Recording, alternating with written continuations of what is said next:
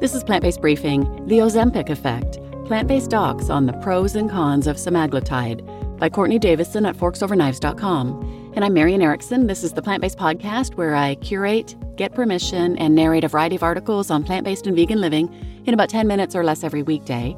And I'm pleased to have permission from Forks Over Knives to share their amazing content. So now let's get to today's plant based briefing.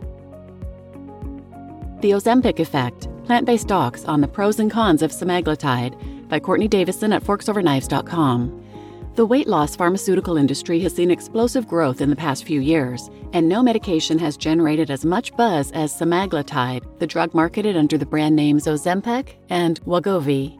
Originally released as an anti-diabetic medication, Semaglutide quickly found a wider audience thanks to its potent appetite suppressing effects, which make it highly sought after among celebrities and others to quickly shed some pounds. Today, the drug is FDA approved for weight management in certain cases, but surging demand has sparked an ongoing semaglutide shortage, a trend that concerns Shilpa Ravella, MD, gastroenterologist and author of A Silent Fire The Story of Inflammation, Diet, and Disease. This drug should not be used to quickly lose 10 or 15 pounds, Ravella says.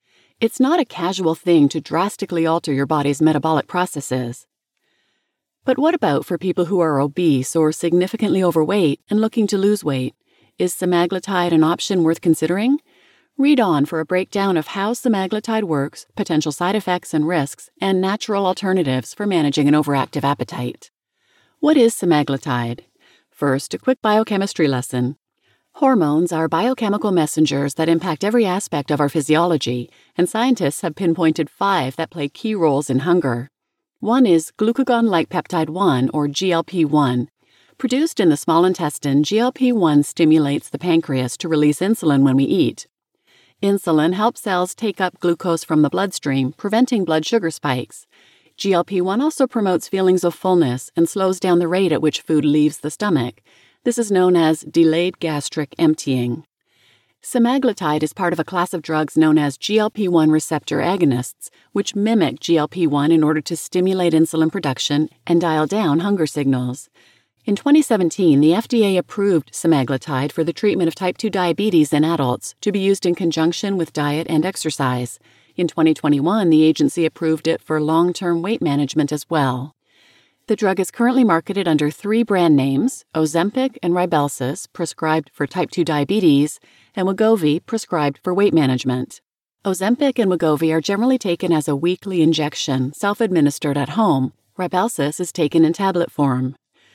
Who is semaglutide for?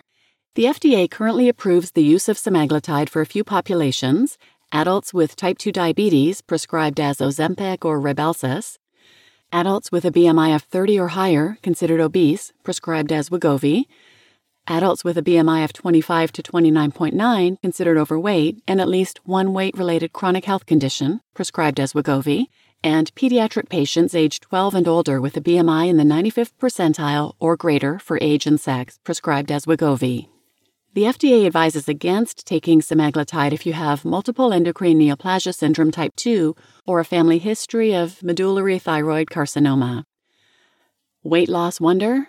Semaglutide has a well documented ability to promote weight loss.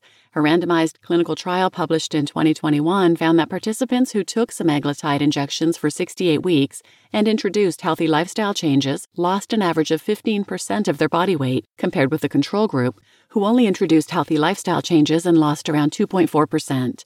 However, in 2022, researchers followed up with participants from the aforementioned trial and found that one year after discontinuing semaglutide, participants had regained two thirds of the weight they'd lost.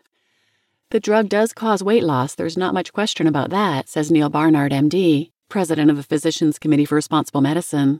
The problem is that it's like protection money. If you stop paying it, it stops working. When a person stops taking Wegovy or Ozempic, they will put on the weight that they lost, and that's a big problem. Barnard points to research that most people who start taking GLP 1 medications such as semaglutide stop taking them within two years due to unpleasant side effects and high costs. Semaglutide side effects. Gastrointestinal upset, particularly nausea, is the most common complaint among people who take semaglutide injections. Because GLP 1s cause delayed gastric emptying, your stomach isn't moving the food out as quickly as it normally would, explains Ravella. So, of course, you might feel some nausea and you may even have some vomiting. Abdominal pain, constipation, and diarrhea are also frequently reported. Below are other possible side effects of semaglutide according to the FDA inflamed pancreas or pancreatitis, low blood sugar. This may manifest as dizziness, blurred vision, anxiety, irritability, sweating, confusion, drowsiness, shakiness, weakness, headache, fast heartbeat, or slurred speech. Kidney problems or kidney failure. Diarrhea, nausea, and vomiting may cause dehydration, which can exacerbate pre existing kidney problems. Serious allergic reactions, gallbladder problems, changes in vision in people with type 2 diabetes, increased heart rate, and depression. More research needed on potential cancer links. Some mice and rat studies have found a link between semaglutide and thyroid cancer, though this association has not been borne out in studies with human participants. Still, the FDA advises against taking semaglutide if you have a family history of medullary thyroid carcinoma. The bottom line for Ravella, whether or not semaglutide is a good treatment option depends on a number of factors, including how overweight the patient is. When an obese patient is looking to lose weight, I start with diet and lifestyle because, for one, there's so much that we don't know about the long term issues for some of these drugs when used in non diabetic individuals, says Ravella. But she says for people who struggle with obesity, even after attempting to make healthy diet and lifestyle changes, semaglutide might be worth considering, as it can help a patient lose weight and prevent chronic diseases associated with obesity. When you're obese and you have additional chronic diseases associated with obesity, your risk of further chronic disease and death goes up markedly. According to Barnard, the potential downsides of semaglutide generally outweigh the benefits. It's too early to give any kind of a carte blanche for these drugs because the side effects and long term risks are only now becoming clearer, says Barnard.